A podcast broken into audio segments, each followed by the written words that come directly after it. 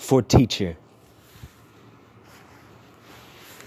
She sits there, legs crossed Indian style in the chair by the kitchen window.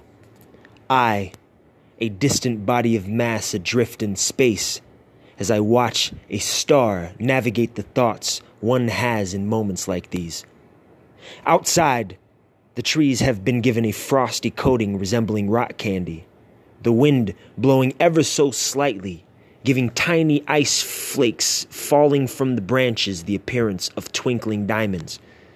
She sits there, the winter wonderland but a backdrop to her contemplation and presence. What is it the world will teach her? How much has she learned already? My eyes remain fixed on their picturesque framing, her subtle form radiating in an amber glow. What lessons to be learned from this woman? What adventures down roads unseen will she guide me?